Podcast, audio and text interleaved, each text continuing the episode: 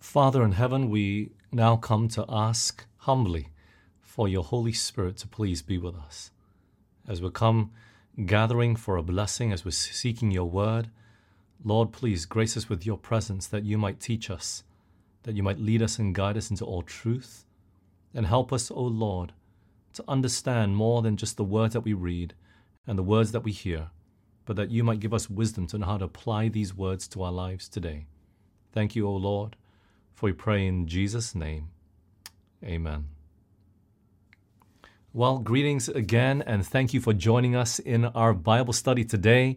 We are looking at study number six Unreasonable Expectations. We're continuing our series on the kings, and especially those early kings when the whole kingdom of Israel was united. And the last time we studied about Saul, it was that one act of presumption that he committed that led him to being rejected as king of Israel. He sacrificed a burnt offering which was only rightful for the priests to sacrifice. He went ahead and disregarded the command of God and did something which was not in his sphere, even as king who had authority over the whole land, was not for him to do he should have waited for Samuel the prophet to arrive and then make that sacrifice. Obviously, the Philistines were at his doorstep. They were making him anxious, but Samuel would say, Now the Lord has rejected you from being king. And he left. What would Saul do next? The Philistines were still there. They were still waiting for an imminent attack. What would happen? Well, let's read our first text found in 1 Samuel 14, verses 1 to 3. That's 1 Samuel 14, 1 to 3. The Bible says, Now it came to pass upon a day that Jonathan, the son of Saul, said unto the young man that bare his armor, Come, and let us go over to the Philistines' garrison that is on the other side. But he told not his father. And Saul tarried in the uttermost part of Gibeah under a pomegranate tree which is in Migron, and the people that were with him were about six hundred men. And Ahiah the son of Ahitub, Ichabod's brother, the son of Phinehas, the son of Eli, the Lord's priest in Shiloh, wearing an ephod. And the people knew not that Jonathan was gone. So Saul, he was not doing anything. The Bible simply says that he was just sitting and resting under a tree, obviously discouraged from the event that had just happened to him from being rejected as king. He had lost his motivation to fight. However, his son Jonathan, not so. He was getting restless. He saw the Philistines there, and so he and his armor bearer would go where the Philistines were encamped and see what they could do. No one knew that they had left. Let's keep reading. 1 Samuel chapter 14, verses 6 and 7. And Jonathan said to the young man that bare his armor, Come, and let us go over unto the garrison of these uncircumcised. It may be that the Lord will work for us, for there is no restraint to the Lord to save by many or by few. And his armor bearer said unto him, Do all that is in thine heart. Turn thee, behold, I am with thee according to thy heart. Look, obviously, Jonathan must have been a man of faith. He must have known about the stories that had happened in the past, those events that had happened in the past. It wasn't just a story, but these things really did happen where God did deliver by very few. He must have known about the story of Gideon and his 300 men who won a whole battle against this large host of Midianites. And you know, friends, those stories are still there for us today as well. They're not just simply stories, they are evidence of a great God. And our faith must learn to take hold of these things that we read in the Word as if they really happened because they did, friends.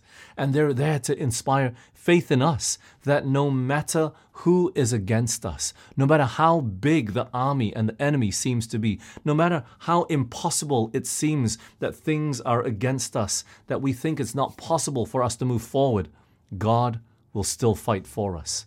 Though the way may seem dark, though the way may seem dreary, God can still make a way where there seems to be no way. He can still give us the victory, irrespective of how long we've been in sin, how many times we've tried to fight, how impossible the circumstance may be. And not just that, friends, we see that Jonathan, his, his armor bearer, was right there beside him. He said, Whatever you do, I'm right there with you. And you see, friends, that's what faith does.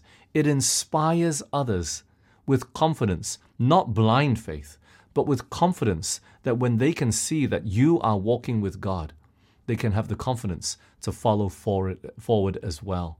His armor bearer could trust him because he knew that Jonathan had his faith firmly placed on God. Let's keep reading. What do they do next? 1 Samuel 14, verses 8 to 10. Then said Jonathan, Behold, we will pass over unto these men, and we will discover ourselves unto them. If they say thus unto us, Tarry until we come to you, then we will stand in our place, and will not go up unto them. But if they say thus, Come up unto us, then we will go up, for the Lord hath delivered them into our hand, and this shall be a sign unto us. You know, friends, it's interesting to note here that Jonathan was not literally going, God, I'm unsure, I'm unsure, and, and just asking for a sign. He was stating how God would answer, how God would help him to decide what he should do. And what was it? You see, if God didn't want them to attack the Philistines, then the Philistines would say to them, Stay there and wait for us to go to you.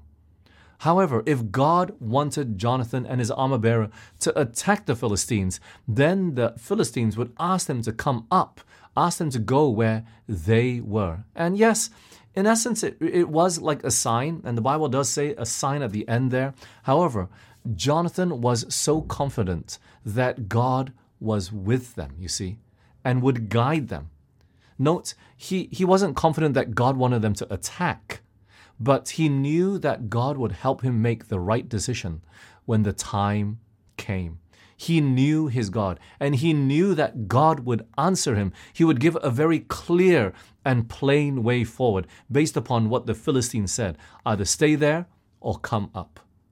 And you know, friends, how many of us can be so confident in the decisions that we make today? Do you know if, if God is guiding you in your decisions in life? Are you confident that God is right there and guiding everything? Have you made it a point really to seek Him and to ask Him whether you should go down this path or make these certain decisions in regards to maybe choosing a job or in regards to getting into a relationship, whether you should be with this person or not? How many of us know whether this is the right person that God wants us to marry?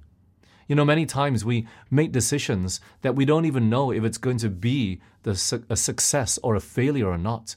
We enter into many decisions in ambiguity, unsure of whether it was even the right decision in the first place. But that was not the case with Jonathan. His decision was a life threatening decision, and he was not going to go into the camp of the Philistines based on chance with the possibility of losing his life. No, it was paramount for him that he knew the direction of God. He didn't want to play it by chance, and the reason that he could be so confident in God's guidance was because he knew his God. He actually had a personal relationship with God to the point that he had the assurance that God would answer him and guide him based upon the situation, based upon whether Philistines would ask him to stay where he was or ask him to come up. And that faith was infectious. You see, friends, when we walk with God and we have such assurance of God's guidance, I'm telling you, people can see it people can have a confidence in how you walk with God and your relationship is so real with this God who is unseen. But yet, you can have confidence to move forward. Friends, how many of us really have that sort of assurance today? How many of us take time to make sure that God is with us before we go out the door to our work, to our studies, to our social enjoyments? How many of us are sure that God is in the midst of all that we do. Jonathan was. He understood what God wanted for him. He knew that he was in the place where God wanted him to be. And he was going to push the boundaries and the limits.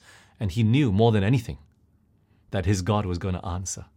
You know, sometimes we need to have counselors, counsel this person, counsel with that person, and many times we, we get counsel until we find the right one that harmonizes with what we wanted in the first place. But with Jonathan, he had a direct connection, a link with God, that he had the assurance that God would answer him regardless. And, you know, he wasn't 100% sure that God wanted him to attack, but he knew his God would answer. And so, Jonathan and the armor bearer reveal themselves to the Philistines. How do the Philistines react when they see Jonathan and his armor bearer? 1 Samuel 14, 11 to 13. And both of them discovered themselves unto the garrison, garrison of the Philistines. And the Philistines said, Behold, the Hebrews come forth out of the holes where they have hid themselves. And the men of the garrison answered Jonathan and his armor bearer and said, Come up to us, we will show you a thing. And Jonathan said unto his armor bearer, Come up after me, for the Lord hath delivered them into the hand of Israel. And Jonathan climbed up upon his hands and upon his feet, and his armor bearer after him, and they fell before Jonathan, and his armor bearer slew after him. You see, the directive was too clear. The Philistines when they saw them coming out of their hiding place, when they saw Jonathan there, they said, Come up and we'll show you a thing or two. They were so confident that they had such a big army that who are these two people? They're nothing, right? Come up. And so that was the answer that all Jonathan needed. And for his armor bearer, who had his faith really placed in, in Jonathan and, of course, in God as well. But they knew then that God would fight for them. Let's keep going. 1 Samuel 14. 14 to 15. And that first slaughter, which Jonathan and his armor bearer made, was about 20 men, within, as it were, a half acre of land, which a yoke of oxen might plough. And there was trembling in the host, in the field, and among all the people, the garrison and the spoilers, they also trembled, and the earth quaked, so it was a very great trembling. 20 men would fall at the hand of Jonathan and his armor bearer. But not only that, the Bible says there was a great trembling in the host amongst the army. And notice at, as it's, uh, at the end there, it says there was also a very great trembling. When you look at the concordance, and when you look at the meaning of that word trembling that you see at the end there, the word great, pardon me, not the word trembling, the word great, the Hebrew word is Elohim which is simply another word for God. You see, the trembling of the earth was not referring to the hearts of the Philistines and them being scared. Yes, they were their heart trembled, yes. But it wasn't even the trembling referring to an earthquake that was shaking the land. It was a trembling of the earth that was caused directly by God. God was the one that was working through Jonathan and the armor bearer. His presence was clearly there, and he was about to do something great. The Philistines could see it, they could feel it.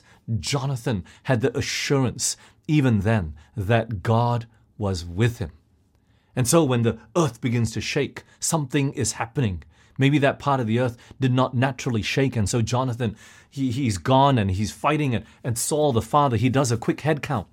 What's happening? There's this noise coming from the camp of the Philistines. What is happening? And he quickly discovers that Jonathan, his son, and the armor bearer is missing. And so what does he do? 1 Samuel chapter 14, verses 18 to 19.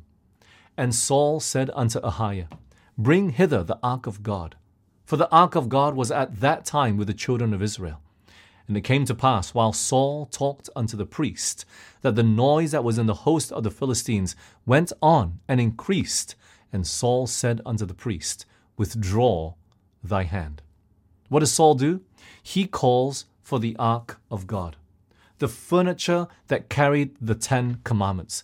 The furniture which many times in the past it had the presence of God and when brought into battle, God would fight for them. How was the ark used in previous times? Let's also read Numbers chapter 10, verses 33 to 36. Look at this. This was the time of Moses, of course, when the Israelites were journeying in the wilderness. And it says, And they departed from the mount of the Lord, three days' journey.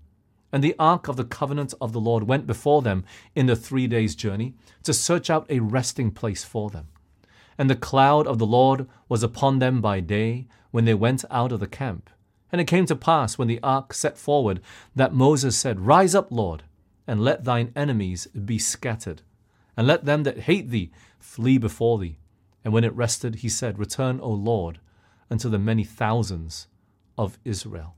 How was this ark used? It would be put at the front of the camp of Israel when they were moving about, and they would follow the ark of God.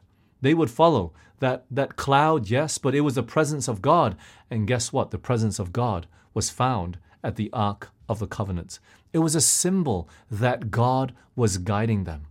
The Ark of the Covenant was used in warfare against their enemies. When they marched around Jericho, the Ark of the Covenant was right at the front, along with the priests, the trumpeters, and then only the people and the army came after that.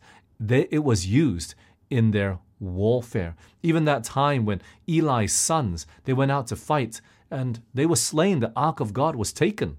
This was a holy relic in a sense for them. And it became somewhat of a lucky charm in a sense. So, you know, Saul knew that the presence of God was found in the Ark of the Covenant. And so he called the priests. He wanted to know whether he should attack or not. And what's so interesting is just as the, the, the, the priests uh, are, are coming, right? And they're bringing this ark which contains the Ten Commandments. It's so interesting that Saul is calling for this. He's calling for God to help. He's calling for God to guide. And yet, in the previous study that we looked at, what happened? He did not want to follow God. He did not want to follow the conditions that God asked him to follow, that the priests were the only ones that could sacrifice, right? God wanted him for, to wait for seven days. And Saul, on the seventh day, became too impatient and he offered the burnt offering himself. He could not wait for God to fulfill his will. And yet here he is now, wanting God to guide him. He didn't want to follow God's instructions earlier, but now he wanted a command from God and obviously his blessing as well. He wanted an assurance on what to do. That was something that Jonathan and the armor bearer had, but he did not have. Jonathan knew God, and he knew that God was with him. But with Saul, not so much. He was rejected as king. It wasn't Samuel that was the one that rejected him, it was God that rejected him from being king. And so when we come back to this text found in 1 Samuel 14, we see that he, he calls for the ark of God. The priests bring that ark. And yet at the end, when, when he hears the noise of more uproar in the camp of the Philistines, he just asks the, the priest, Guess what? I don't need you anymore. He asks him to withdraw his hand. He's too impatient for God to reply. God really hasn't even had a chance to reply before he asks the priest to withdraw his hand. This meant that he, he wanted the priest to stop seeking an answer from God with the Urim and the Thummim, which was the two stones that were on the priest's breastplate. And he, he didn't want an answer from God anymore. The noise from the camp of the Philistines had distracted him to the point that he had no patience left to get this reply. And you know, maybe, maybe he was just anxious for his son, right? We could say, hey, he was an anxious father. Maybe his son was being hurt. He was anxious for that, but he calls the ark forward and then he pushes it away. He wanted, but yet at the end, he didn't. And you know, sometimes, friends, we also get impatient with God as well. And we go only halfway in seeking God for a reply, for a response on what we should do. And we, we come and we, we pray, but at the end of the day, we really want God to bless our plans. It's not that we really want to know his will, like what Jonathan did with his armor bearer, right? If the Philistines tell us to stay, then God, you don't want me to attack. Even though he himself was anxious to do something, he was anxious to attack. But yet he was still willing to say, God, you're to guide. You have to make it clear. If they tell us to wait, then you don't want me to attack. If they call us up, then you're going to be with us, you see. But Saul, not so. he got impatient. He called for God's presence, but then he pushed it away. Let's keep reading though. 1 Samuel chapter 14 and verse 20. And Saul and all the people that were with him assembled themselves, and they came to battle. And behold, every man's sword was against his fellow, and there was a very great discomfiture. You see, the battle was in full swing by the time Saul arrived with his soldiers. And God had been clearly fighting for, for Jonathan and for the armor bearer because it says every man's sword was against each other. I mean, surely Jonathan and the armor bearer were not doing all of that. No, it was God that was causing confusion in the camp of the Philistines. And so, really, God did not even need the presence of Saul and all his troops. But of course, you know, God still works through human instrumentality. But the children of Israel, they're now coming out of their hiding place to join in the fight, and Saul also as well. However, he does more than just that. Let's keep reading. 1 Samuel 14 and verse 24. And the men of Israel were distressed that day, for Saul had adjured the people, saying, Cursed be the man that eateth any food until evening, that I may be avenged on my enemies. So none of the people tasted any food. So it seems like before the battle would begin, or maybe in the heat of the battle, Paul, oh, pardon me, Saul calls out and says, You cannot eat any food until the evening. Saul, what is he doing? He's trying to show zeal for the battle, but he rashly said that if anyone ate anything before evening came, that they would be visited with a curse. And you know, just by looking at what he said, how he said it, it's obvious that it was not for the zeal of God, but it was for himself. It was all about self. He said that he would be avenged on his enemies, rather saying that God would be avenged of his enemies. All he was doing was thinking of himself. He cared not for the people, that they'll be hungry in the middle of the battle. He was indifferent to their needs. He didn't think about them. All he thought was about himself. And so, as this, this, this command had gone out, what happened? 1 Samuel 14, 25 to 30. And all they of the land came to a wood, and there was honey upon the ground. And when the people were come into the wood, behold, the honey dropped, but no man put his hand to his mouth, for the people feared the oath, which was the oath of Saul. But Jonathan heard not when his father charged the people with the oath. Wherefore he put forth the end of the rod that was in his hand and dipped it in a honeycomb, and put his hand to his mouth, and his eyes were enlightened. Then answered one of the people and said, Thy father straitly charged the people with an oath, saying, Cursed be the man that eateth any food this day. And the people were faint. Then said Jonathan, My father hath troubled the land. See, I pray you, how mine eyes have been enlightened, because I tasted a little of this honey. How much more if haply the people had eaten freely today of the spoil of their enemies, which they found? For had there not been now a much greater slaughter among the Philistines? And so, what are we reading here?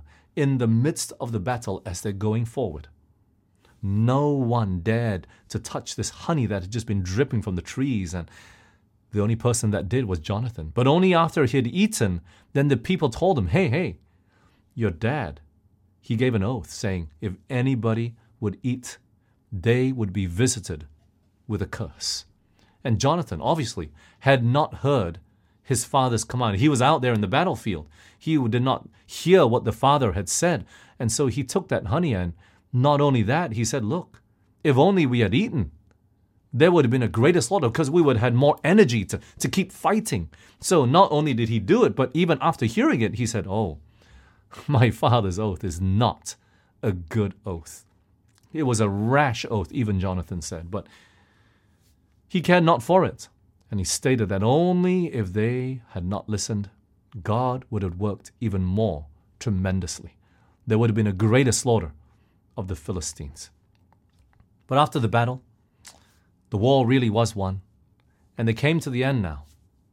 What happened next? What would happen next? 1 Samuel 14, verses 31 to 33.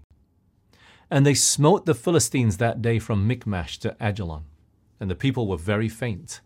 And the people flew upon the spoil and took sheep and oxen and calves and slew them on the ground, and the people did eat them with the blood. Then they told Saul, saying, Behold, the people sin against the Lord, in that they eat with the blood. And he said, Ye have transgressed. Roll a great stone unto me this day. You know, because the people were so hungry at the very end of the battle, no one cared what they were eating and to try to kill the animal properly. They just they just ate.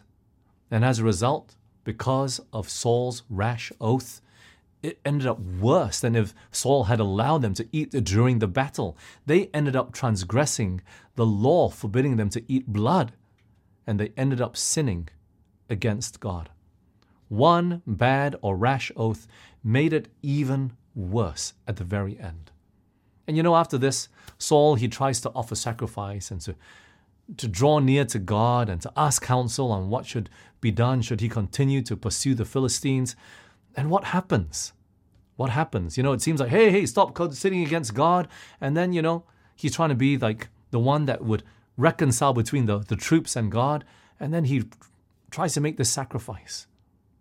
He wants to ask God for direction and counsel. What happens? 1 Samuel 14 and verse 37. And Saul asked counsel of God Shall I go down after the Philistines? Wilt thou deliver them into the hand of Israel? But he answered him, Not that day. What happens? God does not answer him. He doesn't answer him. He doesn't say a single thing. And Saul, you know, he immediately thinks that there's sin in the camp. Someone has been unfaithful. You know, there's a story earlier on in the Old Testament, this man, Achan. He takes this golden bar and a, a Babylon garment, and, and God instructs the people when Jericho is conquered, they are not to take anything. But Achan disregards, pardon me, and he takes something from Jericho there, and as a result, the children of Israel they go out to fight another battle, and God is not with them. And God tells Joshua there's sin in the camp because of the one sin it affected the whole army. And so Saul he thinks that God is not answering him because someone has committed sin. And so that's why God has gone silent. And so by and by, they, they cast lots. They're, they're trying to figure out, just like how they cast lots for Achan, the tribe, and then the family, and then he was singled out, right? And so they cast lots, and the lot falls on Saul and Jonathan. And then they cast lots again, and Jonathan is chosen. And on discovering that, he realizes that, oh, Jonathan ate when he shouldn't have. Jonathan, you, you disregarded my oath, and that's the reason why God is not answering me. And so, with zeal, look at what Saul says in 1 Samuel 14 and verse 44. And Saul answered, God do so, and more also, for thou shalt surely die, Jonathan. Yes, the very person who was responsible for the deliverance of Israel from the Philistines, Saul is ready to punish and put to death. And it's not that actually Jonathan sinned. Yes, he had gone against his father's oath. But that was not the reason why God had stopped answering. He had not sinned. He had disobeyed his father, but he had not sinned. And even if it was sin, he had done it ignorantly, it still was not sin. He did not know what the father had said during battle that no one was to eat. Yes, after that he did, but he disagreed with his father. It was just one oath, it had nothing to do with the command of God. It was Saul's sin. And yet Saul pinned it on Jonathan. Yet it was through Jonathan that they had gotten a very great victory over the Philistines. God was obviously with Jonathan and not with Saul.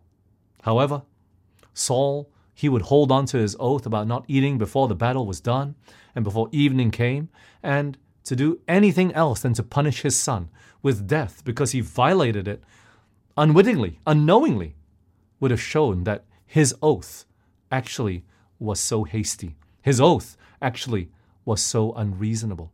And so, you know, Saul, he was sitting there. Should I uphold my oath and kill my son? Or should I say, actually, I was wrong? And we know he was ready to kill his son for a rash oath. Why? Because of pride, because of his reputation as king. I mean, surely you don't expect anyone to disagree with me, and how could my son disregard me, right? But Saul, in his rashness, he wanted to go ahead with that. And so, if he were to do that, he also could not claim honor for the victory that day as well. But he had hoped to be honored for his zeal in maintaining the sacredness of his oath, even if that meant killing his own son. But what would happen next? Would Jonathan be killed? Let's keep reading. 1 Samuel 14 45. And the people said unto Saul, Shall Jonathan die, who hath wrought this great salvation in Israel? God forbid. As the Lord liveth, there shall not one hair of his head fall to the ground, for he hath wrought with God this day. So the people rescued Jonathan, that he died not. The people, they stood up for Jonathan. They stood up against King Saul. They realized the injustice and the unreasonable of Saul's oath and command that they saved Jonathan from punishment and death. And Saul did not dare disregard the unanimous voice and verdict of the people. It was obvious that Saul was not preferred above Jonathan. Jonathan was held in high regard, and it was very clear that it was because of Jonathan that the victory was wrought that day.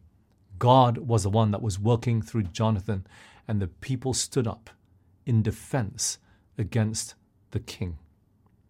You know, in a short amount of people, uh, a short amount of time, the people were led to see the foolishness of their decision in asking for a king. Saul, he stood one head higher than everyone else. He was well built, he was muscular, he had the noble bearing of a king, but he lacked the important qualities of being good and just and merciful. Saul, he cared more for his own reputation. He cared more for his own pride. He cared more for his own glory rather than the glory of God. But you see, friends, it was too late. The wheels had been set in motion, and the nation of Israel was already reaping what they had sown in asking for a king. They were receiving the consequences of their own decisions. But they couldn't reverse it. They had asked for the king, and they would go down this path for hundreds and hundreds of years. But they saw very clearly that Saul was not the king that they were hoping he would be. He was in his outward form, but not in character. And you see, friends, that is the sort of rashness that we have sometimes, where we decide to go against what God says. But even if we regret the choice that we make, oftentimes God does not reverse the decisions that we have made. We got to be careful. Galatians chapter 6 and verse 7 reminds us Be not deceived. God is not mocked, for whatsoever a man soweth, that shall he also reap. They could see that they had chosen an unreasonable king. They had chosen someone that cared not for the goodness and the welfare of the people. They had not chosen someone who had the good and right qualities to lead in someone that they could trust. They had chosen someone who only cared for self. They had chosen someone who cared about their pride and their reputation above anything else, rather than, even though finding themselves in the wrong, to repent he would hold to, to that wrongness simply because of his own pride. And you know, friends, we need to make, be careful with the decisions that we make as well. Some may take a lifetime to undo the rashness of a one off decision. Just look at Jacob, who lied to his dad in stealing his birthright. It took over 20 years to repay that sin. Look at the sin of King David in killing Uriah and committing adultery with his wife Bathsheba he would pay back for that sin many times over. Samson, in just that one moment, in telling um, the, the, the, that woman the, the secret to his strength, he would pay with his eyes and his life. And now Israel, living in deep regret in the choice of the king that they had chosen. They had no choice left but to live out the beginning of his, this nightmare that they were in.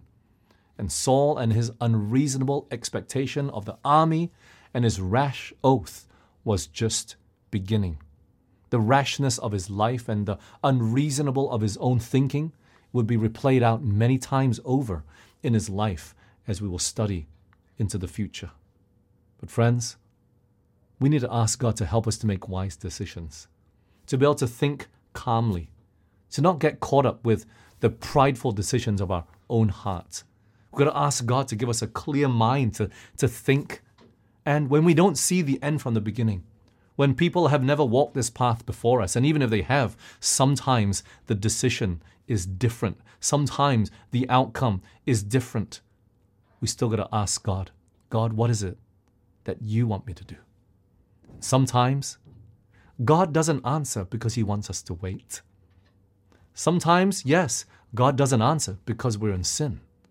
Then we got to come back to God and ask for repentance, ask for forgiveness, ask for a change in life. How much, friends, do we desire God's leading in each and every one of our lives?